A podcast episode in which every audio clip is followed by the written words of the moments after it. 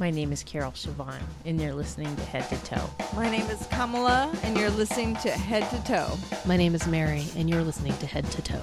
This is JP Tyler, and you are listening to Head to Toe. And I'm your podcast host, Marie McMillan, and you are listening to Head to Toe. Welcome to the sixth and final episode of the year.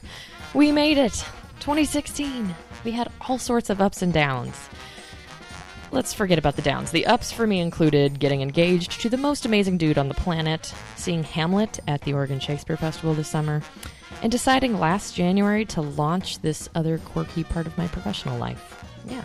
I got online and I bought some audio equipment, shipped it to my house, and opened it up and said, Yeah, I'm really going to do this. It hasn't exactly been easy starting a writing and podcast career. It's been difficult in a few ways, but I'm very excited to keep this thing going, and I'm especially excited about today's episode.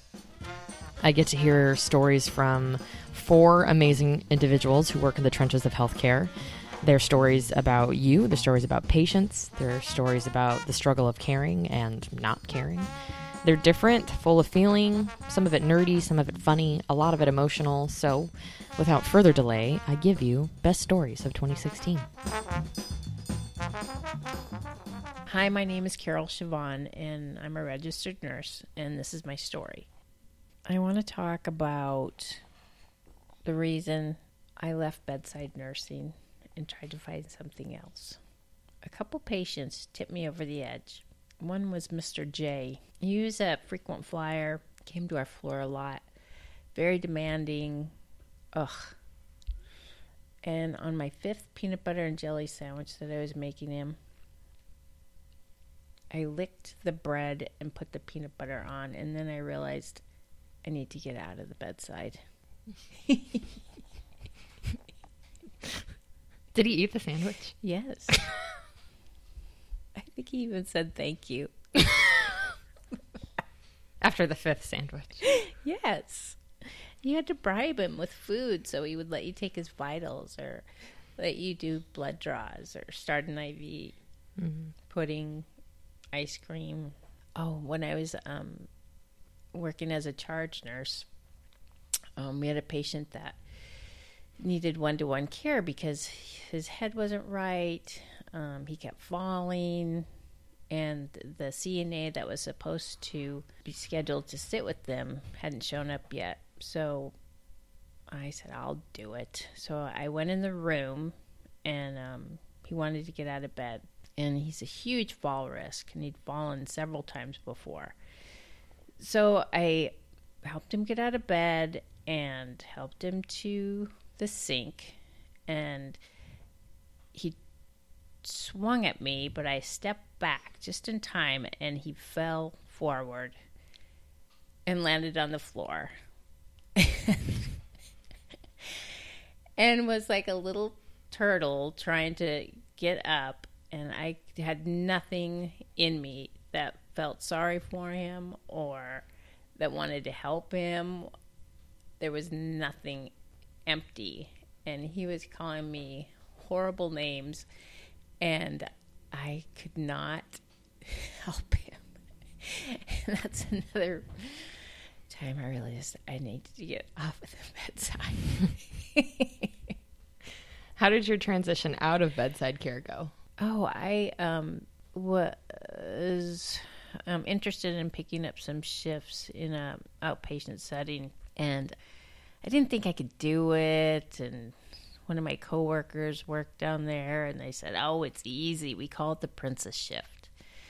Like, okay, I'll do it, and I did it. And I said, "I got to move down here. This is a beautiful place. One-to-one patient care." Lots of downtime, sitting, yes, sitting and charting. It's beautiful. Did you notice um, all the that your compassion came back? Yes. Mm-hmm. Definitely. What is uh, your goal for 2017 for yourself? Mm. Oh, just take care. Try to just be better. And um, in one of your podcasts, I heard one of the nurses say that we have to realize that we have to thank ourselves. We can't wait for somebody else to thank us. You have to walk outside the door patting yourself on the back. I mean, sure, patients will say it, but it's kind of, you have to know within that, yeah, you're doing a good job. Even though you didn't get all your charting done. I Right. agree. I think that was very poignant of Yeah. of Kathy. Mm-hmm. That was episode two, by the way, for those of you listening. Go check it out. Um, thank you so much for sharing with me, Carol, your You're welcome. stories. Ready? Yeah, I'm ready. So, my name's Kamala, and I'm a registered nurse, and I've been a registered nurse since 2007. I left bedside nursing uh, two years ago. I decided I'd try something different. I went into nurse case management. I thought I would branch out and expand on what I was learning getting my master's degree.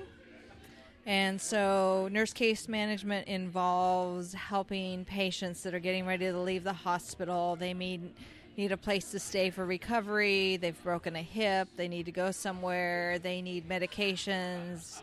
Their insurance is out. Just different things that just helps discharging patients. And so I had been doing this job for about a year and a half, and I was kind of coming to terms with the fact that maybe this wasn't necessarily the most satisfying aspect of nursing. But um, I still got to do patient care. I still got to work with incredible nurses on the floor, incredible doctors, and I was just, I saw myself as a helper, an assistant. Sometimes I referred to it as planning a party for the patient that was discharging.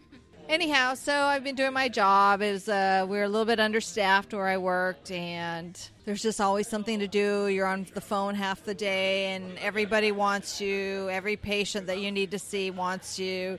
Every nurse that's involved with that patient wants to see you. Every doctor wants to see you. Everybody wants something from you, and sometimes when, especially when you're short staffed, you feel like you cannot help anybody or everybody the way you want to or are supposed to.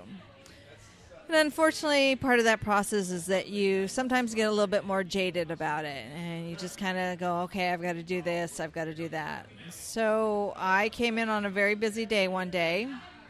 Uh, this was a story that reminded me exactly why I went into nursing. And so we were really busy, and I had a coworker. We were there's three of us, and we were supposed to go see this. Somebody was supposed to see this patient. They were on our list, and so I walked into this room, and I met this patient and her family, a husband, a daughter. I had the most profound reminder of exactly why I became a nurse. And so I got to spend about three and a half days with this patient and her family member. She had a terminal diagnosis. It was unexpected and new. And it was a really emotionally draining time for the family and for me because I got to be part of it. So, one of the simplest things I could do was the patient loved the hospital pillows that she was laying on. She said they were the best pillows ever. And her daughter asked me, Can you get me some of those pillows? And so I said, Well, sure, I'm sure I can. Shouldn't be a problem.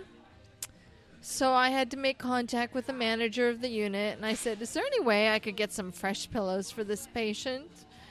And she said, Go ahead, find out from, you know, our supply department, find out, just let me know. And I called down to the supply guy and he said, Well, how many do you want? I mean, these pillows cost me two bucks each. You can get all the pillows you want. And so I said, I need like five or six, maybe, just like to send them home for this patient. And he said, I'm going to give you a box just to make sure with the manager. So, like, that box of pillows cost like $48 out of her total budget. And so I got this woman a box of pillows. I brought them into the room and for to tell the patient like here's the pillows and that I had scheduled the delivery of a bed, hospital bed to her home. And I can't even explain to you the gratitude that was expressed in that moment. So, you know, I went about my day doing something I initially put off seeing this person. And I was just, you know, busy and overwhelmed. And she changed my life again in just those first two days with her. So I organized her bed delivery. I got her the pillows. I got to spend hours with her daughter talking and crying and just getting to know the patient and her family. And so on the final day, the day before the patient was going to leave, I went in to say goodbye and her family wasn't there right then. And she was laying in her bed and we were talking. And she was talking to me about her daughters and her all the worries she had about her daughter. And she's worried about her daughter crying and she didn't want to see her crying. And my patient was originally from mainland China and she'd been in the states for many years. And so she told me she used to tell her daughter this story it was a song about, or a story or a song. It was about goodbyes. And she would sing to her daughter in Chinese.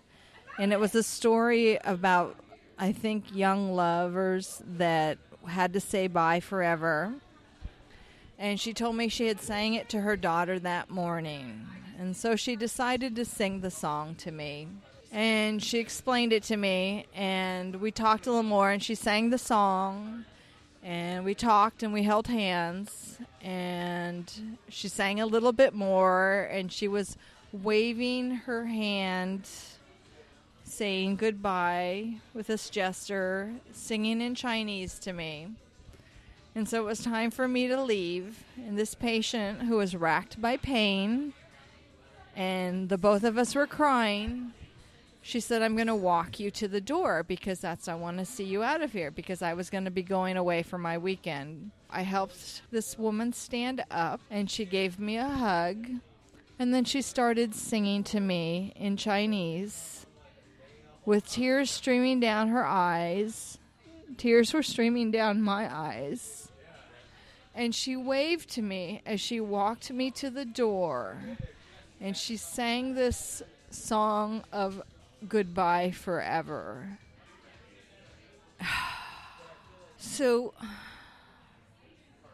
after a year of doing a lot of paperwork and a lot of phone calls and waiting on hold and trying to arrange just practical, mundane things for people that needed to leave the hospital, this is a moment that touched my heart so that I remembered exactly why I went into this profession. Because I got to spend a few hours with this woman, her daughter, her husband, and the gratitude for the simplest task meant everything to me. And it's exactly what keeps me going in this profession. My professional goal is to take on and excel in my new position as an assistant nurse manager. And one of the transitions for me leaving bedside care, there was a certain um, benefit in leaving behind patient care, but there's a certain disadvantage because I think you get isolated and you forget exactly why you do what you do. This event reminded me again but it also reminded me of some of the incredible nurses that I work with. I may be no longer helping take care of all these patients, but I get to take care of some of these nurses because this is an incredibly difficult and rewarding and sad and happy and funny and crazy job. And sometimes you j- know that you may not change everything, but if you can make a little bit of a difference in somebody's day, whether it's the patients or those nurses you get to work with. It's amazing. One of the things about this event with this woman and all the contacts I had with her nurses on the floor was that I was reminded that nurses are my tribe.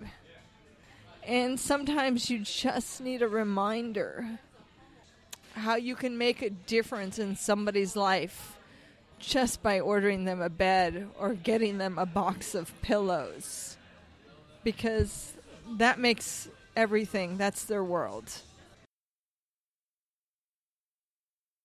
Hi, my name is Mary. I'm a registered nurse in an ICU.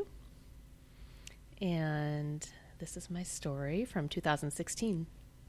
It's actually different than other memorable patients for me in that I um, it, I didn't identify with the patient in any way, maybe a little bit more with his mom.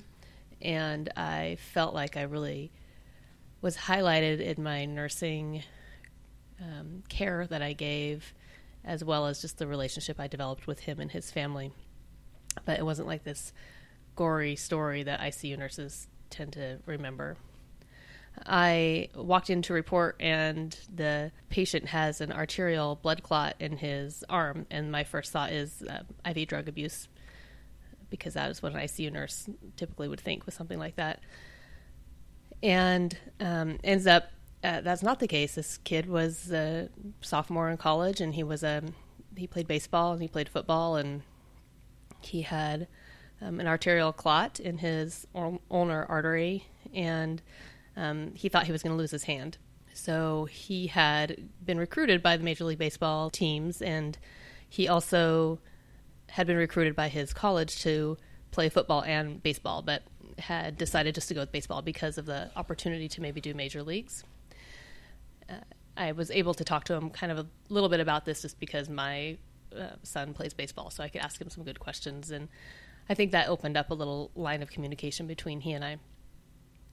So he had been pitching, he had had Tommy John surgery uh, the previous year and was excited to be getting back to the team and playing and had been pitching and had noticed some numbness in his fingers and thought that maybe it was just related to his surgery. But then his pitch speed, which was quite high, he's a left hander and he would pitch for about 92 miles per hour for a fastball, which is extremely high for a college player. And um, it dropped to 82.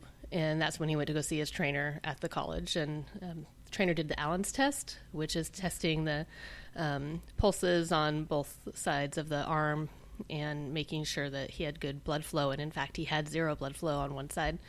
And so he went to the ER at his local hospital, and they told him they were going to amputate his hand. Oh my god! He would never play again. So he called his mom and dad, who came down um, to where he was in college, and they they flew down, and then they said, "No, we're not going to amputate his hand. Let's take him somewhere else." So they brought him to our hospital, to our vascular team. Um, and I just feel like it was really serendipitous for him because he could have gone to any other hospital, and um, he came to us and our vascular surgeon had seen this one time before. And it's a clot that happens in people who have, mostly athletes who have an overhand um, motion mm-hmm. in their arms. And so if they have a forceful o- overhead, overhand motion, they get this um, arterial compression syndrome. Oh. And it happens up kind of more in their axillary artery. Oh, wow. And so I learned a lot as a nurse that way. Wow. And um, he had this compression syndrome that developed these clots, so he did not have blood flow to his hand at all. And so he, by the time I got to him, he'd been to the cath lab and had um, was flat on his back with these arterial and venous sheaths with um, TPA and heparin for kind of this clot busting medication to um, break up the clot. It was dark in his room. He was really quiet. He has this very diligent family, girlfriend, and sister and mom that were kind of attending to his every need, mm-hmm. which um, for some nurses, that's um, a difficult family dynamic mm-hmm. to have because mm-hmm. um, you can never do anything right. Because you, you, feel as a nurse, you feel like you can't do the right thing. Yeah. But I had the opportunity to really just develop this rapport with them and to talk to them about what was going on, and the fact that I could pull up the images and revisit what the the surgeon had already talked to them about um, helps. And eventually, they were able to leave. And this is the reason. Um, the family. the mean. family was able to leave. Right. This is the reason I think this story sticks with me. Is this family developed this trust? They were able to leave and take care of themselves and each other, and mm-hmm. I was able to sit with this kid and um, and really talk to him. And it ends up he he was scared and he was really painful. Ends up you know, nineteen year old athletes need a ton of pain medication, and so he, he, was really painful and he um, was scared and he just talked to me about how he didn't uh, love baseball anymore.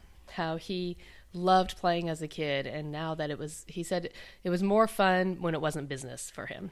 And it's but he was terrified of not playing because he thought he would disappoint his dad.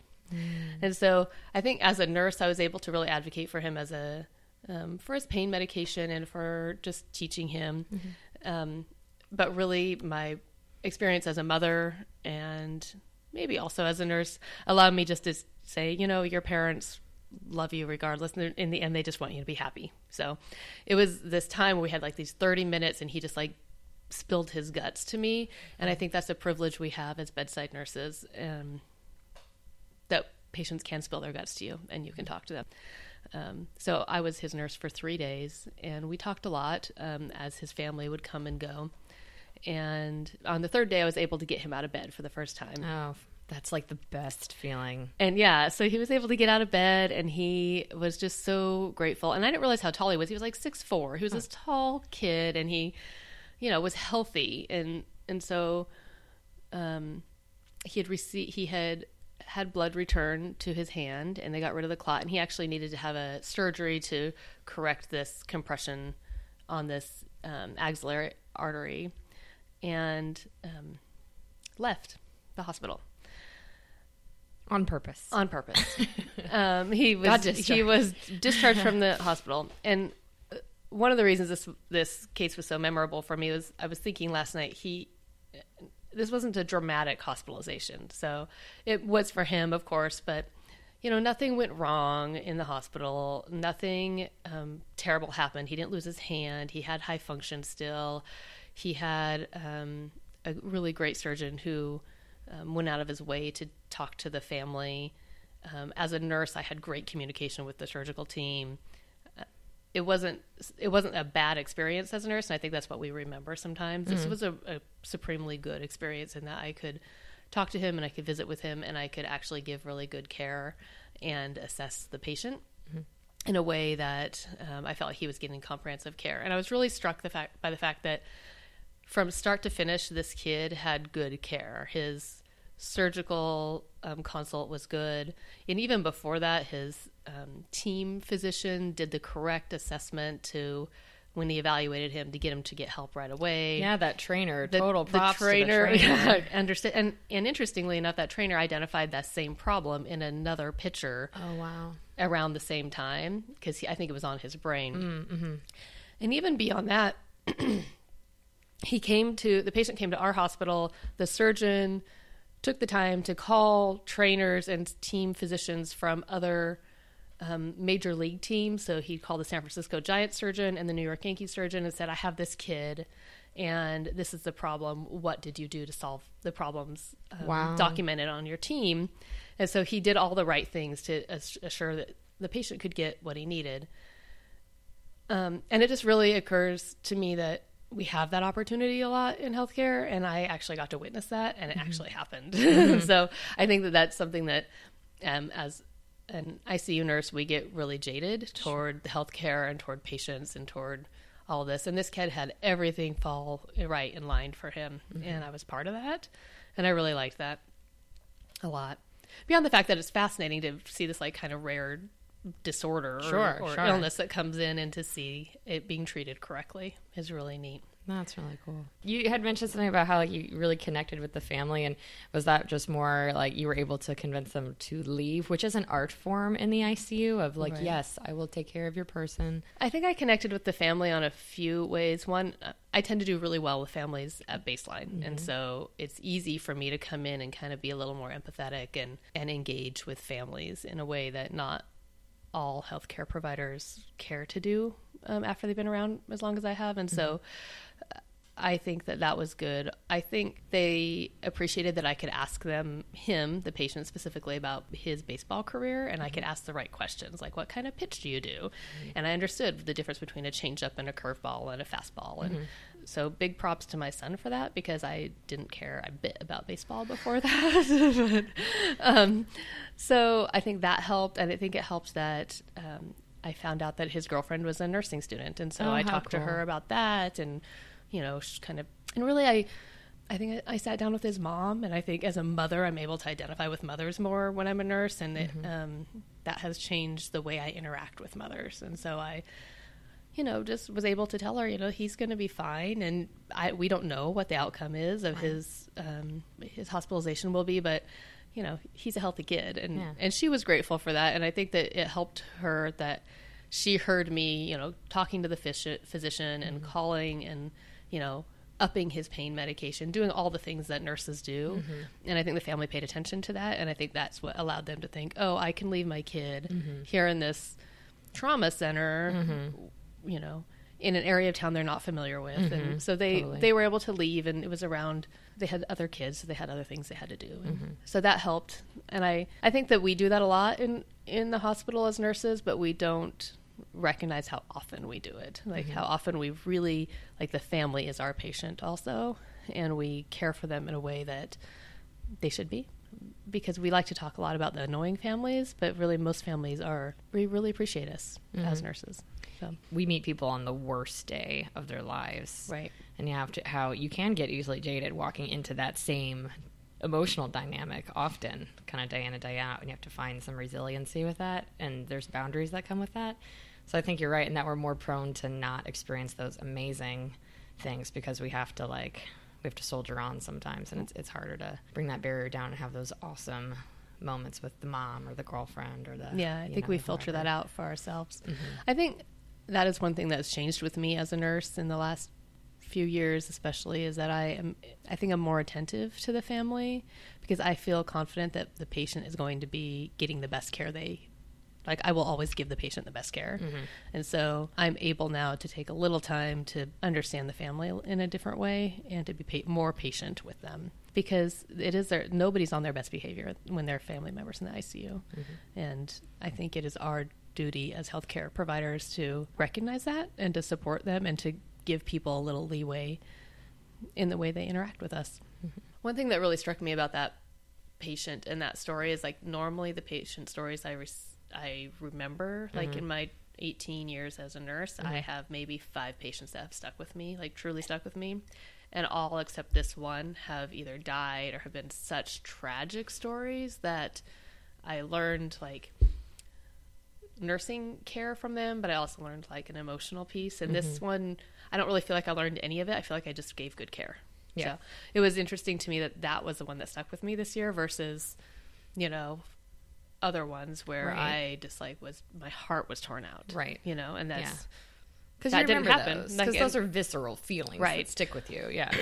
and this kid I remember because I um, I identified with him and his family, but I also was able to I felt like I had like really good um, rapport with the physician at the time, and there's just like the whole package worked really well with that patient. I think to really identify what my next step as a healthcare provider is, I think that I have I know I can always learn more, and I, I think I have not identified what I want to learn in 2017, and so that's over the next month. That's really a priority for me. Like, do I feel like I need to learn more about cardiovascular care? or Maybe, you know, or do I need to? Do I want to focus on another body system, or do I want to think about the social responsibility of healthcare providers and how can I, how can I um, improve my participation in the healthcare society. I don't know what my goal for 2017 is. I'm on a, a little bit of a journey, I think. I'm, I'm hitting close to 20 years as a nurse, and I, um, a lot change, has changed. One thing I've tried to do this last few months is to talk to everybody I can mm-hmm. about what they do in healthcare, mm-hmm. nurses and physicians and dietitians, and like really what they do mm-hmm. and what they love and what they hate about it. Because I think I I'm can, just going to put a mic on you. I can ask different like- questions. You'd be like my field reporter. right. This is Mary, head to toe. He's just speaking the mic a little bit closer. I'd be happy to do so. What do you think sucks about healthcare? Yeah. Ready, go. It's it's. I have learned the better question to ask is what do you love about your job mm-hmm. because people most of the time have one thing they love. Like you don't stay in healthcare if you really hate all of it. that is true. You know, like I have terrible years and I terrible days and terrible months, but I have there's always a bright spot that I can think, "Oh, I love what I do. I love the patient care." My name is JP Tyler. I am a nurse practitioner, and this is my story. I guess we can start with me in my patient's apartment evaluating him for complaints of shortness of breath. Now, the question is how did I get here? I find myself in an environment as far removed from where I started my nursing career as possible. I've spent most of my years working in various ICUs or emergency departments. And now here I am working as a nurse practitioner and making house calls. Now, the ICU is one of the most dehumanizing environments one can imagine. You take a human being, strip them down, gown them in a hospital bed, multiple IVs, central line, NG tube, catheter, multiple drips, infusions, an arterial line, continuous blood pressure monitoring, the sounds of the cardiac monitor, the pulse oximeter reading, a breathing tube, a ventilator, perhaps even a dialysis catheter with continuous renal replacement. And the interventions go on from there. An aortic balloon pump, an Impella device, an ICY cath, a VDR, a tracheostomy, a PA catheter, a chest tube, a drain to bulb suction, a BIS monitor, paralytics, restraints. But no, that's the environment I left behind. And this patient who's struggling to breathe right now in his apartment, who's called on me to help him, that patient, it just so happens, is somebody I distinctly remember caring for in the confines of an ICU under much different circumstances.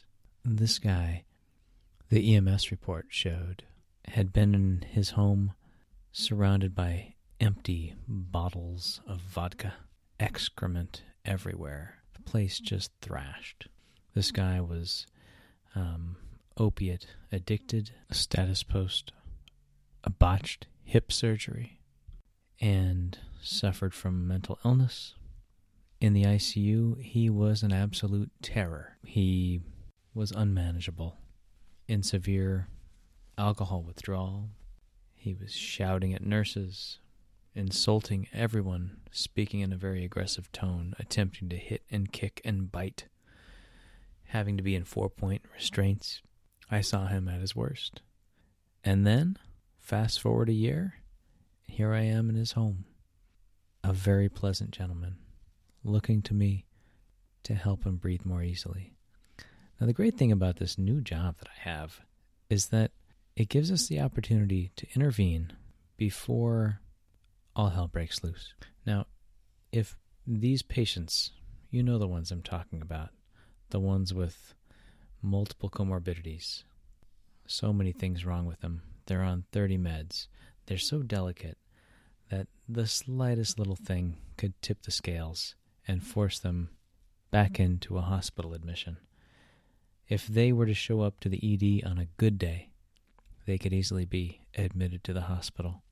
Invariably, they have some abnormality that would warrant further testing and investigation. Now, this patient, he's having a COPD exacerbation, chronic obstructive pulmonary disease, and maybe something like a common cold, something that would affect you or me, make us feel miserable. Maybe, maybe we stay home a few days Maybe we whine to our partner about our sniffles.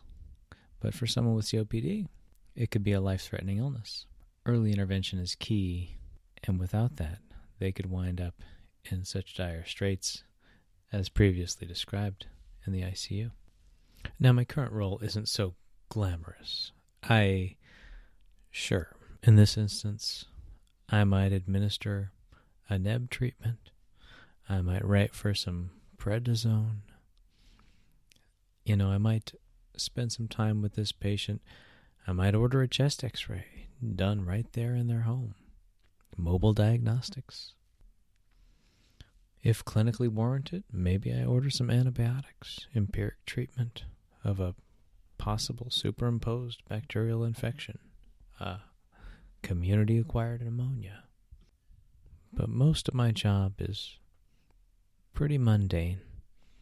A lot of times, the most important interventions are the ones that are done well in advance of the potential crisis. Constipation, believe it or not, is one of the top five diagnoses for my patients that lands them in the hospital. It's COPD, CHF, UTI, dehydration, and constipation. I find that hard to fathom that those, aside from COPD and CHF, are the things that land our patients in the hospital most because those are fundamentally preventable. You know, a good bowel regimen, an early intervention for dysuria, where you do a quick dipstick of the urine and write for antibiotics, dehydration, close monitoring of the patient, so that you know when when they become ill, they're getting adequately hydrated. Their vitals are being checked at home. These patients are so fragile, and yet it takes this kind of work to keep them out of the hospital, to keep them home. This guy who was at one time in such awful shape in the ICU,